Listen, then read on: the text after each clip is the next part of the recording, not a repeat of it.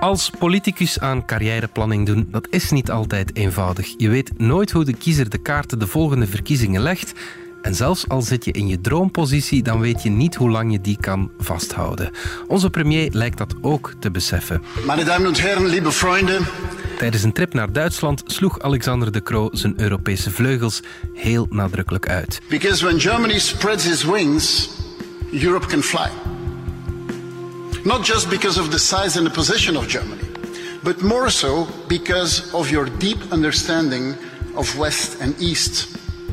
Because of the strong democracy and the solid rule of law that you have built after 1945. Wat wil de Croo daarmee bereiken? Het is maandag 16 mei. Ik ben Alexander Lippenveld en dit is vandaag de dagelijkse podcast van de Standaard.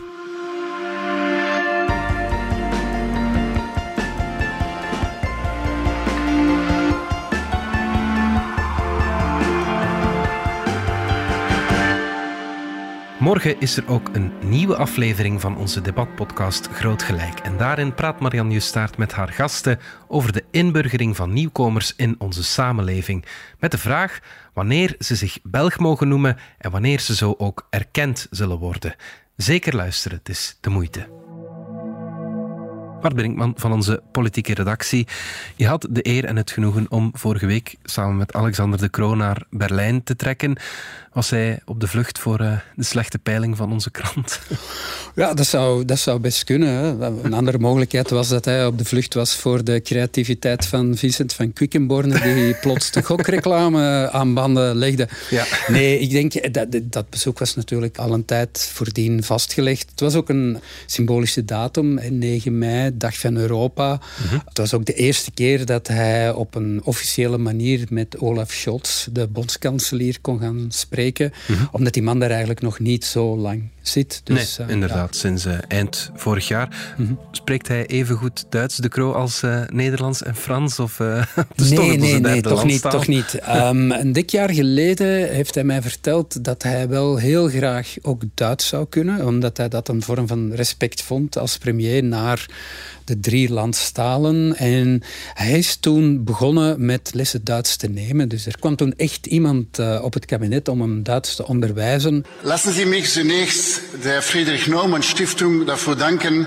dass sie mir am Europatag hier an diesem besonderen Ort, dem französischen Dom, das Wort erteild hat. Um, helemaal in het begin van het bezoek was er een informele persbabbel uh, voorzien met ook Duitse journalisten. En dan heeft hij gezegd, ja. kijk, mijn passieve kennis is heel goed.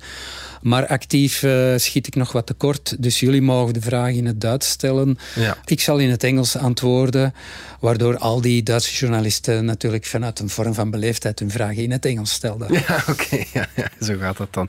Maar goed, de Croo deed een speech bij een of andere NGO mm, waar hij wel ja, wat indruk gemaakt heeft. Vertel eens uh, over die ja, speech. Hij deed een speech bij de Friedrich Neumann Stiftung. Mm -hmm. Dat is een, een Duitse NGO, een, een liberale NGO, echt mm -hmm. wel, die zich bezighoudt onder meer met politiek, ook in het buitenland.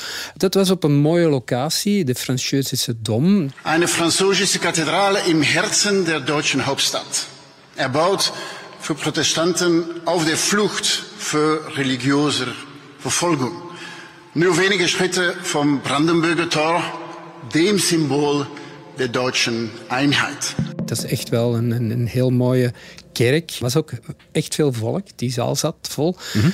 En ja, voor hem was het een moment om uh, ja, zijn kijk op de actuele Europa, om, om die wat te verduidelijken. Omdat ja, af en toe is hij niet vies van wat gezwollen taalgebruik. Hè. We zitten op een, op een uh, kruispunt in de geschiedenis. This war in Ukraine has pushed us Europeans on a historic crossroad. Hij heeft op een bepaald moment, een onbewaakt moment, had hij het ook over Yalta. Dus als we weten, in Yalta is net na de Tweede Wereldoorlog eigenlijk Europa in twee ja, invloedssferen verdeeld. Ja, dus ja, ja. hij heeft het gevoel dat we daar nu terugzitten met de Russische inval in Oekraïne, die natuurlijk ongezien is. Hè. Dat is een, dat is een, uh... It is this freedom and this free society that Vladimir Putin is waging war against.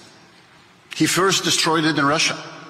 Now he is destroying it in Ukraine. And if we do nothing and we do not push back, he will also destroy it in Europe as well. Because Putin hates the idea of people governing themselves. These are two systems colliding autocracy against democracy. Een, een ja, ongeprovoceerde aanval. Voor het eerst sinds, ja, wat is het, 77 jaar echt oorlog in Europa. Mhm. Dus dat zet natuurlijk alles op scherp. En dan is het moment, hè, op een moment dat er veel crisis en drama is, ja, beginnen mensen na te denken en hebben ze allerlei plannen voor de toekomst. Ja, en wat zei hij dan in die, in die speech? Uh, wat was zijn voornaamste boodschap? Wel, hij had eigenlijk drie boodschappen. I see three priorities. Defense, energy and enlargement. In de eerste plaats een boodschap over militaire uitgaven. Making Europe a more solid military bloc is a first priority. And that is not by competing with NATO or by walking away from it, but by bolstering it as a strong European pillar. Zoals we allemaal wel weten, ja, België heeft daar een nogal belabberde geschiedenis. Een paar jaar geleden zaten we aan 0, ja, 0,9 procent zeg maar, van het bbp. Terwijl dat alle NATO-lidstaten in 2014, en dat België was toen vertegenwoordigd door premier Elio Di Rupo, beloofd hadden om tegen, toch tegen de 2024 aan 2 procent te zitten. Ja. Nu, het is zo dat de Belgische regering in januari wel een inspanning doet, maar dat zal ons toch maar rond 1,5 procent, 1,6 procent brengen in 2030. Dus de Kro weet dat er meer nodig is. En wil, wil de Kro naar die 2 procent? Ja, hij, is daar zeker niet, hij staat daar zeker niet weigerachtig. Want dat ligt politiek gevoelig, hè? Ja, de, politiek ligt dat inderdaad zeer gevoelig. Mhm. Ja, dat zou tegen 2030 een structurele meeruitgave van bijna 5 miljard betekenen. Dus dat is echt veel geld. Maar de Kro is daar principieel niet tegen, maar hij heeft een aantal voorwaarden, omdat bij de Kro is de vrees heel groot dat als we niet opletten, dat we eigenlijk alleen die Amerikanen rijk maken. We should not be naive. No more than five years ago, the American president was openly questioning our collective defense, the cornerstone of the Atlantic Alliance. Today, Donald Trump might be gone, but Trumpism is far from gone. America First is still very much alive in US politics. Dat we, dat we onze wapensystemen bij de Amerikanen gaan kopen. En dat de Amerikanen daar goed door boeren. En Denk wij maar gewoon. Aan die dure F-35. Ja, bijvoorbeeld. en wij enkel maar verarmen. En vindt dat één, in Europa uh, er betere afspraken moeten komen. Minder fragmentatie, meer samenwerking. First of all, less fragmentation. I think we all know the figures. The US has four types of warships. We in Europe, we have 30. And this fragmentation weakens our defense budgets. Bijvoorbeeld zoals België met Nederland, zowel op vlak van luchtmacht als op vlak van zeemacht, echt samenwerken. Ja. dus er zijn heel veel verschillende systemen in Europa. En dat betekent ja, dat, dat je eigenlijk je geld slecht besteedt. Dus hij wil daar afspraken over. Een tweede punt is dat hij ook wel wil dat, dat Europa zelf een, ja, een, een industrieel militair complex opbouwt. We must build a stronger European defense industry. Developed in Europe, built in Europe and with a European return on investment. Dus dat we zelf onze systemen gaan produceren, bedenken. Eigen vliegtuigen, eigen tanks en dat soort dingen meer. Dus met andere woorden, dat we bij onszelf kunnen komen. Mhm. dus er moet een return on investment uh, zijn, zoals het dan zo mooi heet in het Nederlands. En dan tenslotte vraagt hij ook een return on society. Our society as a whole should benefit directly from military investment. Dat wil zeggen dat het leger ook ja, maatschappelijke engagementen kan opnemen. En dan moeten we niet meteen denken aan reddingsacties of zo. Maar bijvoorbeeld rond cybersecurity. Het, bedoel, het leger gaat daar enorm in investeren. En die investeringen kunnen natuurlijk ook dienen om gewone burgerlijke uh, zaken um, veiliger te maken. En ook zouden we willen dat er op vlak van onderwijs, dat, dat, dat jongeren meer kunnen gaan leren bij dat leger. Ja, ja, dus dat zijn, dat zijn eigenlijk het kader waarbinnen hij zo'n mogelijke groei naar 2% ziet. Ja. Sprak hij ook over een echt een Europees leger? Want dat was ooit in de geschiedenis van de Europese samenwerking zowat het, het summum. Hè?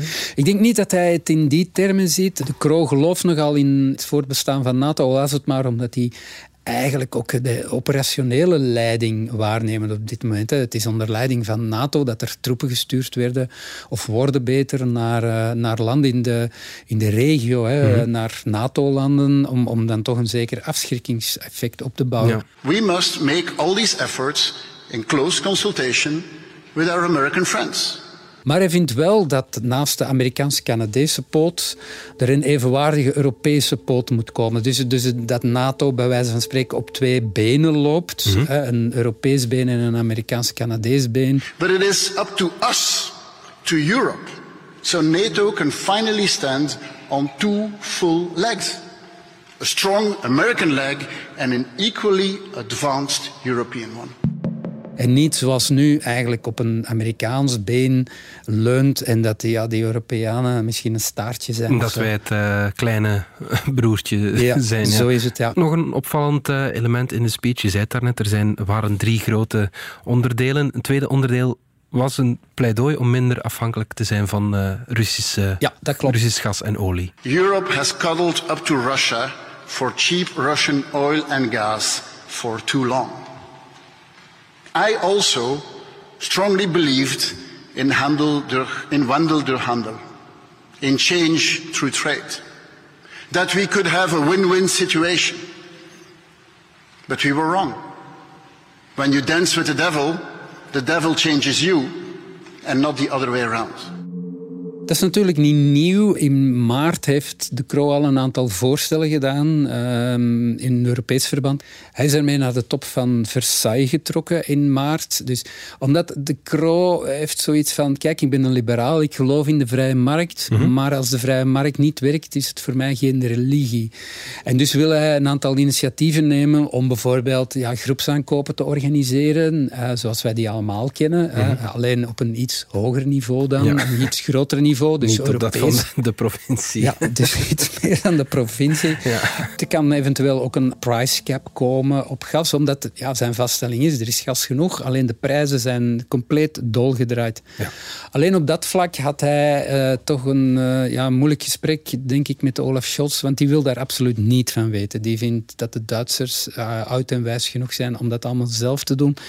En die vindt ook dat dat iets is voor privébedrijven om dat allemaal uh, te regisseren. Het is wel opvallend hè, dat de sociaaldemocraat en de liberaal elke tegenovergestelde ik zeggen. Heb, ik heb mij ook die vaststelling gemaakt dat de socialist de vrije markt uh, predikt en dat de liberaal even komt zeggen dat de overheid het moet overnemen. Maar goed, het zijn merkwaardige tijden en dan krijg je dit soort van, van tegenstellingen. Ja, ja, dat kadert nog in die merkwaardige tijden. Zijn derde pleidooi. The war in Ukraine has made one elephant in the room unavoidable. The elephant of EU enlargement. Ja, een snellere uitbreiding van de EU. Kan ik dat zo zeggen of niet? Eigenlijk niet, omdat de Cro zich heel goed bewust is dat, dat, dat, de hele procedure dat die heel zwaar is, dat die ook tijd uh, inneemt en dat dat voor een reden is. We hebben ja, de Europese Unie is een, ja, dat is een prestatie van net na de oorlog. Dat is een inspanning van jaren geweest. Dat is een mhm. hele evolutie. En ja, dat zijn ook een aantal normen en waarden die gezamenlijk uh, zijn vastgelegd en waaraan nieuwe lidstaten moeten tegemoetkomen. More than about enlarging our union, to me it really is about uniting Europe. Creating an economic union and a community of values with all the people on our continent who fiercely believe in freedom and in democracy.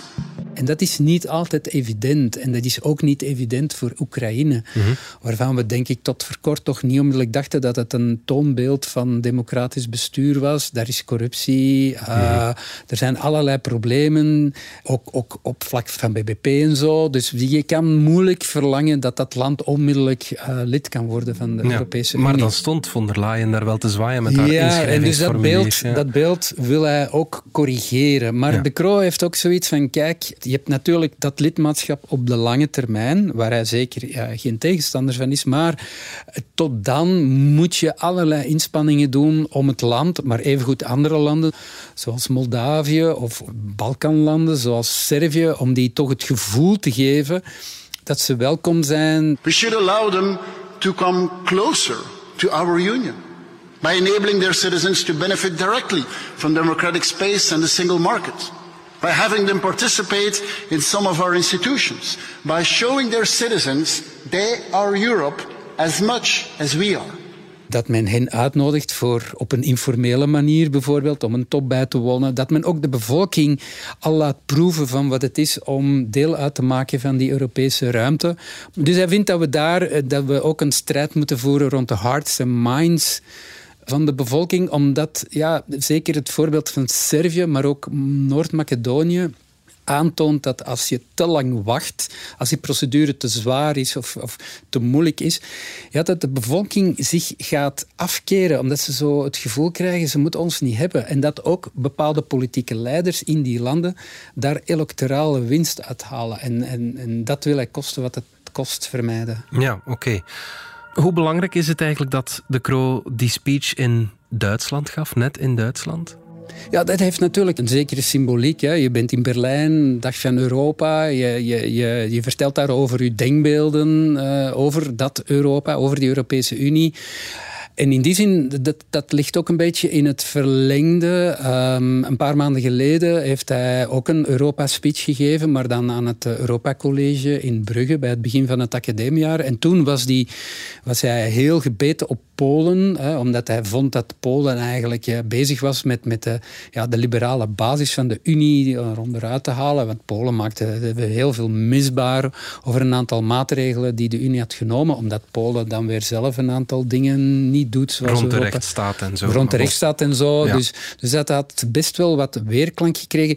En dat zie je eigenlijk altijd als iemand die ja, iemand voor het eerst premier wordt ja, dan kom je natuurlijk uh, op Europese raden. Dan ontmoet je ja, de groten der Europa uh, voor het eerst. Je spreekt die, je, je, je, bouwt daar een band mee op. Je raakt ook geïnteresseerd in het, in het niveau. Want je ziet ook wat, wat die Europese Unie doet, wat die raad kan doen, waarover dat die allemaal uh, moeten beslissen.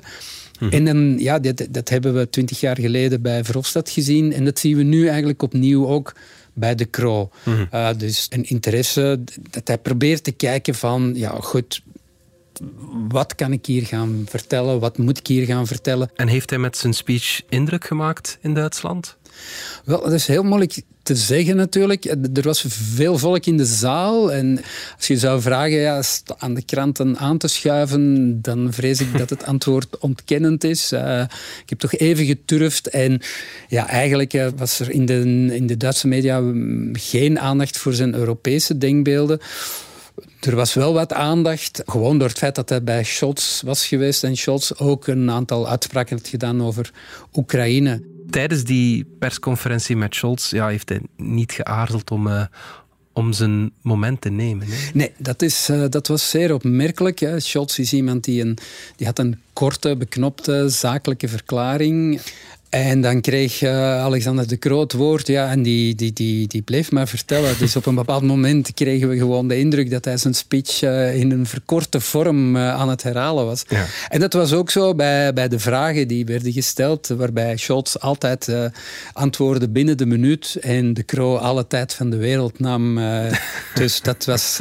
ik denk dat hij... Ja, dat, dat moet je hem ook gunnen. Dat hij wel genoot van van de plek en de aandacht die, die je op dat moment natuurlijk krijgt in de schaduw van, van toch een van de belangrijkste leiders van Europa. Van de wereld misschien of zelfs. misschien zelfs van de wereld, zeker. inderdaad. Je haalde daarnet Guy Verhofstadt al aan, de voorganger van de Kro. Er zijn wel wat parallellen te trekken als je naar hun carrière kijkt. Verhofstadt kwam op een bepaald moment ook op een punt waarbij hij partijvoorzitter was geweest, minister, premier. De Kro heeft exact hetzelfde bereikt heeft hij dezelfde carrièreplanning? Wil, wil hij ook graag een verdere carrière in Europa? Wel, ik kan natuurlijk niet in zijn hoofd kijken. En, en zeker als het gaat over dat soort van, van jobs. Ja, dat zijn dingen waarvoor je gevraagd wordt. Mhm. De dag dat je daarvoor postuleert, bij wijze van spreken, maak je, maak je geen kans niet meer. Mhm. Maar goed, het is, het is een manier om jezelf te laten opmerken. Van, hey, kijk, ik besta, ik heb, uh, ik heb erover nagedacht. Uh, mijn Engels is uitstekend, uh, zeker in vergelijking met mijn voorganger. Mhm. Dus je kan een beetje reclame maken voor jezelf. En het klopt ook ja, de Croo is, is in de politiek gekomen in 2009, had een carrière in het zakenleven, is plots uh, gestart, maar meteen voorzitter kunnen worden. Mm Zeer snel vicepremier, premier. Ja, dan heb je eigenlijk alles gehad. Dan kun je, je, je kan je niet voorstellen dat hij plots burgemeester van Brakel wordt, of dat hij gewoon in de Kamer gaat zitten. Dus je voelt al langer aan de Croo dat hij niet nee zou zeggen tegen een internationaal verlengstuk van, van zijn carrière. Hij is, hij is nog relatief jong ook. Hij is nog geen 50. Hij heeft ook een, ja, een jeugdig uh, voorkomen. En je weet ook niet uh, wat 2024 gaat geven. Omdat, ja, zeker als je kijkt naar de stemming, hè, de peiling die we, die we twee weken geleden hebben gehad, dan ziet het er niet zo goed uit. En dan is het uh, over en out met uh, premier De Croo. Ja, heeft Verhofstadt tijdens zijn premierschap ook een, een, een gelijkaardige move gedaan en, en, en zich zo geprofileerd als... Zeker, zeker en vast. Eh, ik herinner mij, uh, 2003 uh, waren verkiezingen en Verhofstadt die dacht echt dat hij voorzitter van de commissie kon worden. Mhm. Alleen, dat is allemaal anders uitgelopen. Maar wat wel zo is, en dat, dat, wil ik toch nog even aanstippen, dat bij de liberalen wel de overtuiging bestaat dat die, die Europese interesse, dat dat Verhofstadt zeker bij de kiezer versterkt heeft. Dus dat dat de kanseliersbonus heeft opgetrokken, waardoor de liberalen in 2003 wel een fantastisch resultaat hebben gehaald. Ik denk dat ze toen tegen de 25 procent zaten. Mhm, mhm. En het zou natuurlijk kunnen dat de Kro ook daarop rekent. Hè. Je hebt Oekraïne, leiderschap, uh, in Europa ook, mee een voortrekkersrol. Het is allemaal goed ook voor, voor binnenlands gebruik. Ja, oké. Je schreef zelf in de krant dat het wel verfrissend moet zijn voor de Kro om aan die dagelijkse beslommeringen en die dagelijkse ruzietjes van zijn eigen regering uh, ja, dat hij daar eens van kan ontsnappen. Ja, dat denk ik zeker. Als je vorige maandag het, het hele dag ging over, over een verbod op gokreclame, Georges-Louis Boucher die weer zijn duivels ontbond. Mhm. En het loopt sowieso moeilijk in Vivaldi, een zevenpartijenregering. Dat is niet makkelijk om te managen. Ja, dan kan ik me echt wel voorstellen dat je dat je even adem kunt gaan halen, uh, dat je je met Europese zaken kunt bezighouden, die natuurlijk ook belangrijk zijn. Al wil ik daarmee zeker niet, niet suggereren dat, dat de Kro um, ja, neerkijkt op, op het eigen land. Dat wil, ik zeker, dat wil ik zeker niet beweren. Ik denk dat hij echt wel begaan is en dat zijn hoofd nog altijd bij deze regering zit. Ja, dat is op zich wel waar. Denk je dat, ja, dat zijn Belgische verhaal hoe dan ook gedaan is vandaag? Of, of, of is de kans er nog dat er nog een vervolg aan gebreid wordt? Dat weet ik echt niet. Ik denk dat het, ja, de, de, verlenging als premier wordt niet evident. Mm En het is natuurlijk ook zo dat hij de komende um, weken nog veel meer kansen krijgt om zich op Europees uh, vlak te positioneren. Omdat ja, door door de persoonlijke problemen van, van minister van Buitenlandse Zaken Sophie Wilmes neemt hij de bevoegdheden over. En dat betekent sowieso dat je meer op het internationaal uh, niveau zult, zult actief zijn. Mhm. Wat natuurlijk zijn, zijn agenda niet zal verlichten. En uh, je natuurlijk ook wel kunt afvragen van heeft die man eigenlijk nog tijd? Ja, ja, ja. En slaagt hij erin? Want dat zal toch nodig zijn om laten we zeggen, tegen de vakantie uh, of in de vakantie, toch met deze regering nog een paar hervormingen erdoor te jagen, dat we toch de indruk krijgen dat er iets gebeurt. En wat zijn zoal de dossiers die ja, voor de zomer nog behandeld zouden moeten worden? Wel, het wordt natuurlijk uitkijken naar de onderhandelingen met Engie. Uh, uiteindelijk heeft de regering beslist om twee kerncentrales uh, te verlengen. En die onderhandelingen zijn nog niet afgerond. Dus dat wordt hoe dan ook toch nog een, uh, een hele klus.